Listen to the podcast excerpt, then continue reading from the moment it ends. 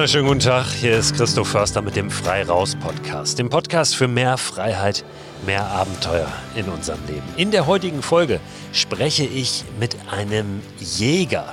Das finde ich super spannend, dieses Gespräch, weil der uns ein bisschen was darüber erzählt, wie wir uns da draußen im Wald verhalten sollten und welche Gefahren auf uns lauern, wenn wir zum Beispiel uns auch mal dafür entscheiden, eine Nacht im Wald zu verbringen. Ich liebe das ja, so eine Nacht im Wald, überhaupt eine Nacht draußen zu verbringen, unterm Sternenhimmel, ohne Zelt. Ja, einfach nur die Sterne über mir. Es ist so ein fantastisches Gefühl von Freiheit. Und ich weiß, dass es vielen, vielen anderen auch so geht. Aber die Frage ist natürlich wirklich, wie, ja, wie verhalten wir uns dann da draußen und was kann möglicherweise passieren? Dürfen wir das überhaupt einfach draußen eine Nacht verbringen? Die juristische Lage ist da nicht so ganz klar. Wir dürfen draußen nicht zelten in Deutschland, überhaupt im deutschsprachigen Raum, das ist klar. Aber wie ist das ohne Zelt? Ich bezeichne das gerne als Grauzone, in der vieles möglich ist, ja, weil einfach die Gesetzeslage nicht so klar und deutlich ist. Denn wir dürfen uns ja grundsätzlich im öffentlichen Raum irgendwo hinsetzen. Wir dürfen uns auch hinlegen. Und wenn uns dann mal für ein paar Stunden die Augen zufallen und es nun gerade zufällig dunkel draußen ist, ja, dann ist das äh, schwer zu greifen juristisch und deshalb eben diese Grauzone. Da ist wirklich einiges möglich. Es sei denn, wir sind in einem Naturschutzgebiet unterwegs, wo dann das Lagern auch oft explizit verboten ist. Also das ist das eine, dass wir immer gucken müssen, wo sind wir gerade? Naturschutzgebiet genau checken müssen, wie sind da die Verordnungen? Da gibt es auch nicht deutschlandweit eine einheitliche Regelung. Und genauso ist es so, dass es in den einzelnen Bundesländern ja separat geregelt ist, wie zum Beispiel äh, die Regelungen für den Wald sind wir kriegen diese Herausforderungen, die der Föderalismus da mit sich bringt, ja auch äh, an einem anderen Beispiel gerade mit, und zwar anhand der Corona-Krise beziehungsweise der entsprechenden Maßnahmen, wo jedes Bundesland seine eigenen Regelungen hat. Und ganz ähnlich ist es eben, ja, wenn es um die Vorschriften, die Maßnahmen, wenn man so will, für das Verhalten im Wald geht. Sprich, uns bleibt nichts anderes übrig, als uns damit zu beschäftigen. Wie ist es bei uns vor Ort?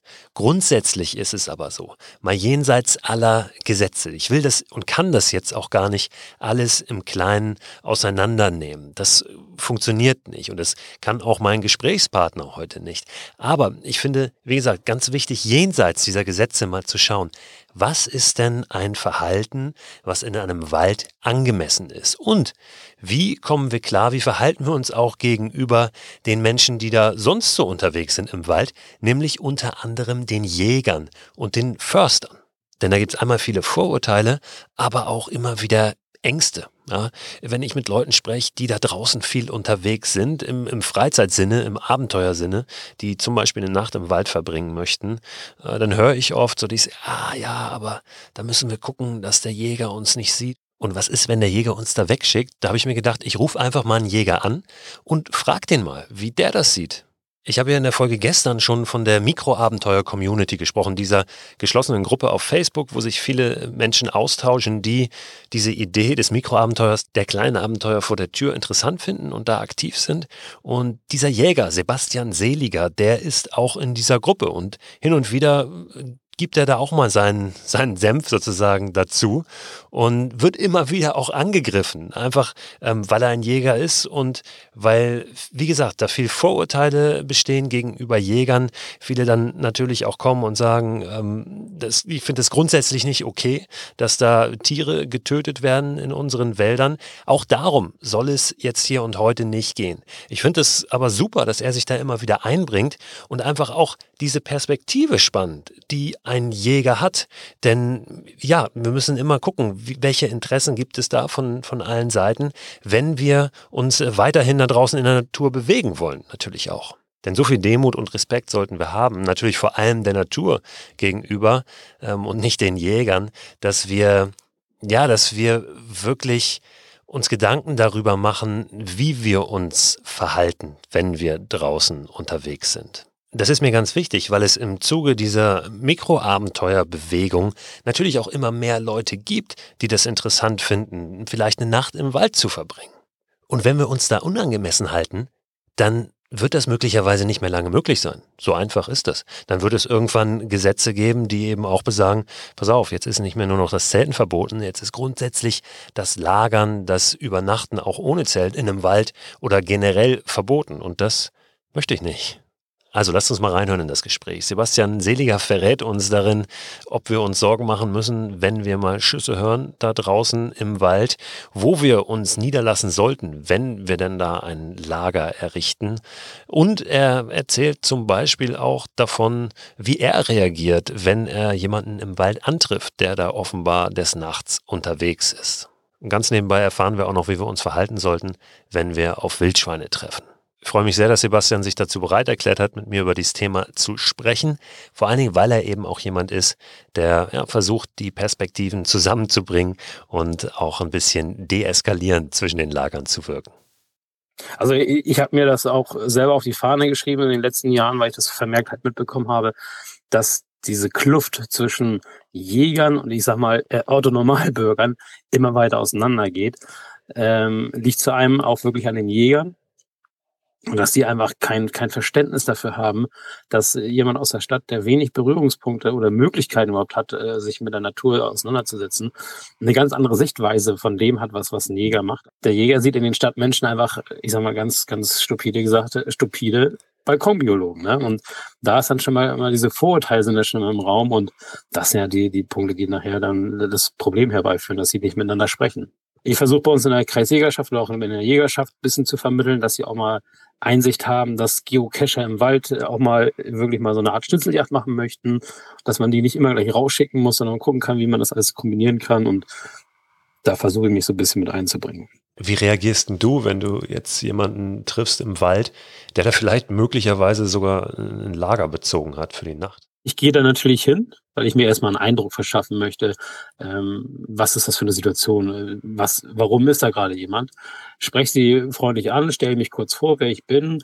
Im Gespräch gucke ich dann, wie ich dann weiter reagiere. Wenn die schon gleich, ich sag mal, pampig oder patzig antworten, dann ähm, sage ich ihnen auch schon, dass die sich in einem Bereich bewegen, wo es nicht so ganz erlaubt ist. Aber wenn die freundlich sagen, du Mensch, pass auf, wir sind hier am Wandern und haben hier einen Punkt, wo wir uns mal niederlassen wollen, also dann lasse ich die auch liegen. Ne? Oder auch, äh, wenn es jetzt später Nacht ist, ich habe schon mal äh, zwei Wanderer da mitten in der Nacht äh, im Sachsenwald aufgegabelt, die sich verlaufen haben. Dann habe ich sie gefragt, ob sie, sie hier schlafen wollen, ob ich sie irgendwo hinbringen soll. Und dann haben sie gesagt, sie würden gerne schon übernachten. Da habe ich gesagt, pass auf, geht mal da 200 Meter weiter und um die Ecke, das ist eine Lichtung.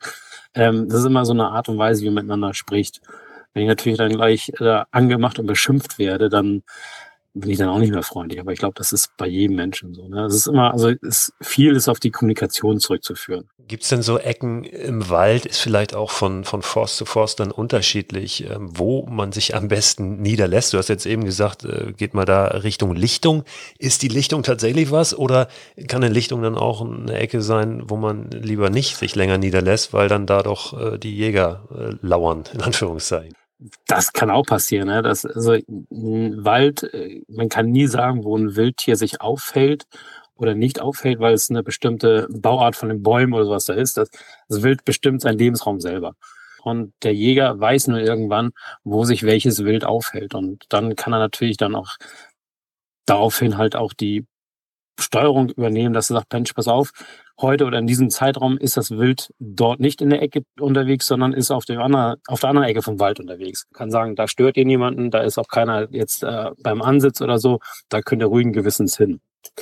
Ja, und deswegen rate ich auch immer, wenn jemand jetzt zum Beispiel, das hatte ich immer schon ein paar Mal in dieser Mikroabenteuer Gruppe da äh, gesagt, wenn jemand was plant und auch wirklich sich da äh, Gedanken zu macht, was er machen möchte oder auch allgemein eine größere Wandertour machen möchte, dass er sich paar Forstämter raussucht oder vor Ort einfach mal einen Landwirt anspricht und versucht den Kontakt zum Jäger zu bekommen, um dann halt mit ihm zu sprechen, wo er vielleicht hingehen kann. Und wenn man ihm genau erklärt, was man gerade vorhat, warum man unterwegs ist, dann hat kein Jäger was dagegen, weil die wenigsten, also in meinem Freundeskreis weiß ich, dass die wenigsten was dagegen haben, wenn man vorgefragt wird. Jetzt haben wir in den letzten Tagen irgendwann in dieser Mikroabenteuer-Community auch jemanden gehabt, der äh, war dann draußen, hat sich da auch zur Nacht irgendwo hingelegt. Am Ende stellte sich raus, sogar mit seinem Wohnmobil irgendwo gestanden und hat dann äh, Schüsse gehört in der Nacht. Ja.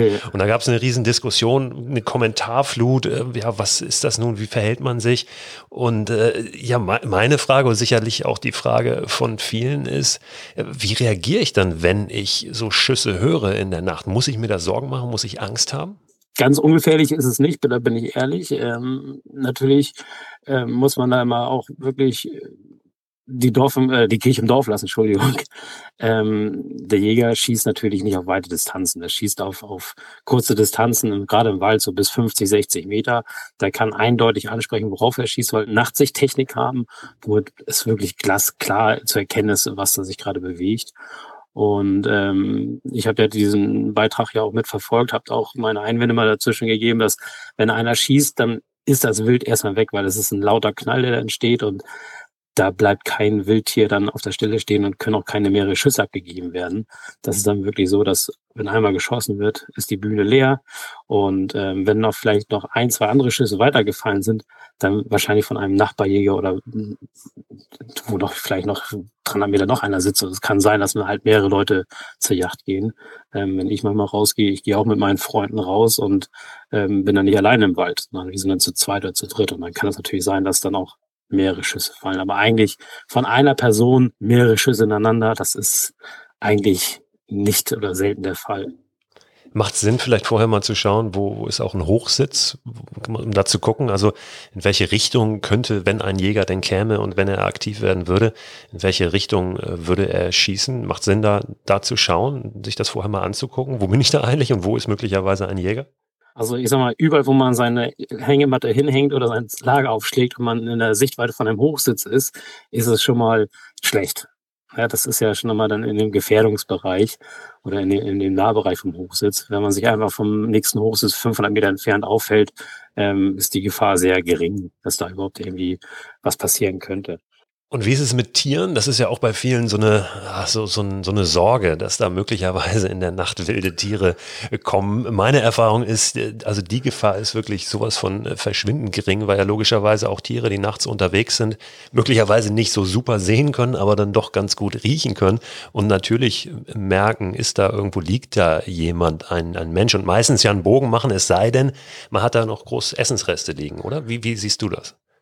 Ja, genau, das ist auch so. Also die Wildtiere, die wir bei uns in den Breitengraden haben, die haben einen guten Gehör- und Geruchssinn. Und ähm, das sind alles, ich sag mal, Tiere, die keine Kulturfolger sind, sondern eher äh, sich zurückziehen, in Menschen in der Nähe sind und dann auch den Menschen meiden. Da braucht man eigentlich bei uns wenig Angst haben, dass da irgendwann mal die Wildschweinrotte angriffslustig kommt. Die sind neugierig teilweise, gerade die Frischlinge ähm, sind neugierig und wenn sie was zu fressen riechen, dann, dann gehen sie dem auch nach und, und suchen auch Futter. Aber sobald man sich als Mensch bemerkbar macht, dann suchen sie gleich das Weite und ähm, da gibt es eigentlich nie wirklich einen, einen Konflikt zwischen Mensch und, und Wildschwein, sofern man als Mensch nicht ähm, die Bache aufsucht, die ihre, ihre Frischlinge im Kessel liegen hat und die dann verteidigen will.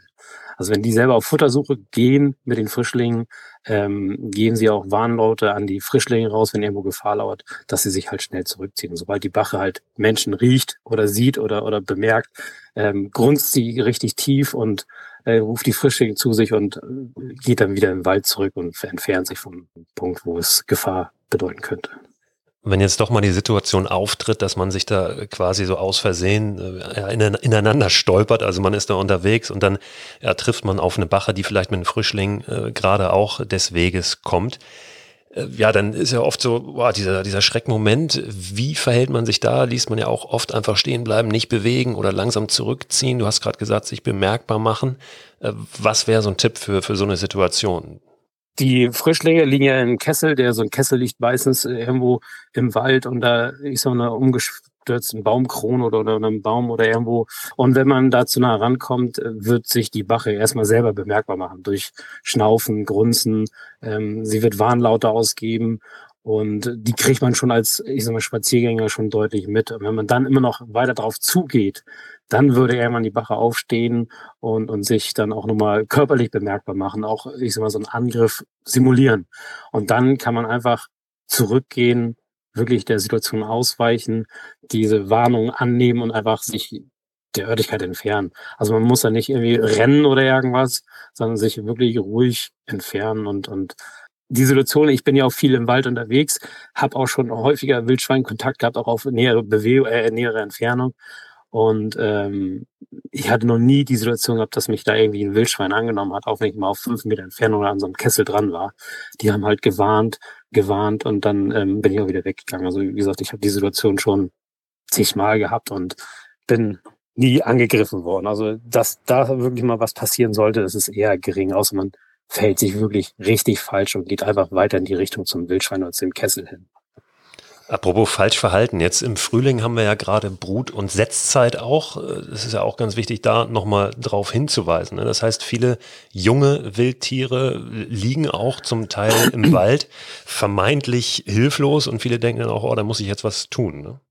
Ja, das ist ein, ein, ein Graus für mich, muss ich leider sagen, wenn ähm, Menschen aus Unkenntnis, weil sie einfach nur helfen wollen, Wildtiere anfassen, in den Arm nehmen oder sich den annehmen und mitnehmen und meinen, die sind hilflos, sind die Wildtiere nicht. Also die sind wirklich irgendwo abgelegt worden. Äh, das Muttertier, also die Ricke oder was da gerade jetzt äh, unterwegs ist, sucht selber fressen und möchte auch mal so eine kleine Ruhepause haben vor dem kleinen Wildtier. Und deswegen werden die Wildtiere oder die, ich sag mal, eine Kids oder sowas zurückgelassen, wird aber nach mehreren, äh, nach wenigen Stunden halt wieder aufgesucht.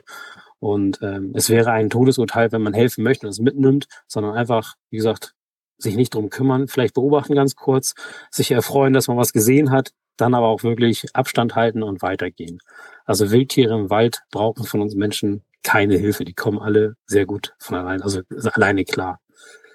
Jetzt bist du viel im Wald. Wie, wie trocken ist das da gerade? Es hat ja, also gerade bei uns in Norddeutschland ewig nicht geregnet, wahrscheinlich vier Wochen gefühlt, ja, kein Tropfen Wasser von oben gekommen. Nimmst du das auch wahr, wenn du da im Wald unterwegs bist? Wie, wie, wie wirkt ja, sich das ja. aus? Also wir haben ja jetzt gerade ein paar Setzlinge gesetzt, da wir ein bisschen aufforsten da bei uns. Und wir sind auch gleich mit dem Wasserwagen rausgefahren, äh, weil das wirklich sehr, sehr trocken ist. Es ist, glaube ich, mittlerweile der trockenste April seit der Wetteraufzeichnung. Das habe ich, glaube ich, so jetzt gerade mal mitbekommen. Und äh, in verschiedenen Bereichen äh, gibt es ja auch schon Waldbrände, was ja wirklich nicht so schön ist. Ja, das ist natürlich auch wieder so ein bisschen besorgniserregend für uns oder für mich zumindestens, wenn wir jetzt wieder so einen trockenen Sommer kriegen wie letztes Jahr. Ne? Und da sind Waldbrände nur die geringste Gefahr, aber auch eine große Gefahr. Und die Gefahr von Waldbränden geht fast immer auf den Menschen zurück. Wenn zum Beispiel Zigarettenkippen irgendwo hingeschmissen werden oder Glasflaschen irgendwo liegen gelassen werden, die dann durch Sonneneinstrahlung halt dazu führen, dass sich irgendwas entzündet. Ähm, da ist, ist halt das Risiko immer sehr, sehr hoch. Und deswegen ist diese äh, Warnung, kein Feuer oder nicht rauchen im Wald, wirklich ernst zu nehmen, gerade in dieser trockenen Periode. Was ist denn für dich momentan das Schönste so auch in dieser Jahreszeit, wenn du im Wald unterwegs bist? Na, ich bin ja auch sehr früh morgens draußen. Das heißt, äh, bevor die Sonne überhaupt schon aufgegangen ist. Und wenn man dann morgens den Sonnenaufgang mitbekommt oder auch wie alles erwacht, wie dann plötzlich die Vögel anfangen zu zwitschern und ähm, das Wild halt auch in den Morgengrauen halt so lang zieht. Ähm, also dieses ganze Erwachen im Frühling, das ist einfach fantastisch. Auch dieser Geruch, der da morgens im Wald herrscht, das ist einfach also ich kann es nicht beschreiben, aber ich mag es einfach. Und äh, das bringt mich auch mal dazu, dass ich morgens um drei oder vier Uhr schon aufstehe und dann wirklich in den Wald fahre und da mich halt ja erfreue dessen, dass ich das machen darf. Ne? Vielen Dank, Sebastian. Ihr habt es gehört, gerade momentan ist es ultra trocken in den Wäldern und es ist enorm wichtig, dass wir da gerade keine offenen Feuer entfachen. Auch wenn wir einen Gaskocher dabei haben sollten, der offiziell als offenes Feuer gilt ganz, ganz doll aufpassen bitte, äh, ganz sensibel sein und im Zweifel das Ding äh, lieber auslassen und äh, eine kalte Küche machen. So, lasst das mal sacken. Ich empfehle euch jetzt schnell noch drei Bücher zu diesem Thema, zum Thema Wald, zum Thema Jagen. Wenn wir die Perspektive der Jäger noch ein bisschen besser verstehen wollen, dann finde ich es super spannend, mal sich ein Buch anzuschauen, was sich mit Jagdwissen beschäftigt. Zum Beispiel das Buch Grundwissen Jägerprüfung. Das mag jetzt vielleicht ein bisschen komisch sich anhören, äh, weil es natürlich keine große Literatur ist und sich vielleicht ein normaler ja, Spaziergänger oder auch Abenteurer äh, fragt, was soll ich jetzt mit dem Grundwissen Jägerprüfung? Aber da mal reinzuschauen und sich vielleicht nicht alles, aber doch ein paar Passagen mal durchzulesen, kann sehr, sehr interessant sein, weil es einfach dazu führt, den Jäger, der auch im Wald unterwegs ist, ein bisschen besser zu verstehen. Und am Ende natürlich auch den Wald und die Tiere dort besser zu verstehen. Da gibt es zum Beispiel ein Buch vom Kosmos Verlag, das heißt Grundwissen Jägerprüfung, das Standardwerk zum Jagdschein. Den Link dazu packe ich euch gerne in den Newsletter rein, der Ende der Woche erscheint, also morgen und den ihr unter christoförster.com slash frei raus abonnieren könnt. Ich habe ja aber gesagt, es gibt drei Bücher zu dem Thema Wald und ganz bewusst auch so aus unterschiedlichen Lagern. Das nächste Buch ist von Wolf-Dieter Storl. Wolf-Dieter Storl ist ein, ein, unfassbarer Typ. Man könnte jetzt äh, auch sagen, er ist ein Waldschrat, ja, aber das meine ich überhaupt nicht böse oder despektierlich, sondern er ist wirklich einer, der sich ganz intensiv auch, auch spirituell, emotional, aber nicht esoterisch, ähm, sondern auch mit wissenschaftlichem Ursprung, wissenschaftlicher Grundlage mit dem Wald auseinander auseinandersetzt. Und da gibt es zum Beispiel ein Buch von ihm, das heißt Wir sind Geschöpfe des Waldes, warum wir untrennbar mit den Bäumen verbunden sind. Das ist erschienen im Gräfe und Unzer Verlag. Und dann nochmal für das dritte Buch ein bisschen näher ran an die Jägerperspektive. Aber ja, auch, auch nicht wirklich, denn es geht hier um jemanden, um, um einen Mann, einen jungen Mann, der sich entschieden hat, Jäger zu werden aus einem ganz interessanten Grund. Der wollte nämlich eigentlich sich mal ein bisschen genauer damit beschäftigen, was er eigentlich so ist. Ähm, denn er war Vegetarier und ist dann zum Jäger geworden, weil er sich sehr auseinandergesetzt hat damit, ähm, wo denn das Fleisch herkommt, was wir so konsumieren. Und dann festgestellt hat, hey, ähm, wenn, dann muss ich es selber jagen. Der junge Mann heißt Fabian Grimm und hat das Buch geschrieben Ich esse, also jage ich. Ist erschienen im Ullstein Verlag. Auch dazu die Infos natürlich im Newsletter. Und wenn du dich noch mal ein bisschen näher auseinandersetzen willst mit der Frage, was darf ich eigentlich im Wald, vor allen Dingen, wenn es zum Beispiel ums Übernachten geht, dann schau dir doch mal den YouTube-Kanal von Kai Sackmann an. Saki, wie er auch genannt wird, ja, ist äh, fast schon eine Legende in der Bushcraft-Szene. Bushcraft, so nennen sich ja, viele Leute, die da draußen unterwegs sind im Wald und richtig äh, Lager bauen und Werkzeuge aus Holz und ja, sehr, sehr ursprünglich, sehr minimalistisch äh, ja, leben, in Anführungszeichen, beziehungsweise ihre, ihre Freizeit verbringen. Also Bushcraft, so nennt sich das. Und ja, wie gesagt, in der Szene ist der, der Kai Sackmann äh, sehr beliebt, weil er auch einfach gute Inhalte macht. Sehr leicht verständlich und, und gut erklärt. Kai Sackmann auf YouTube. Ich hoffe, die Folge heute hat zumindest so ein bisschen Licht ins Dunkel des Waldes gebracht, falls das vorhanden gewesen sein sollte bei dem, bei der einen oder anderen.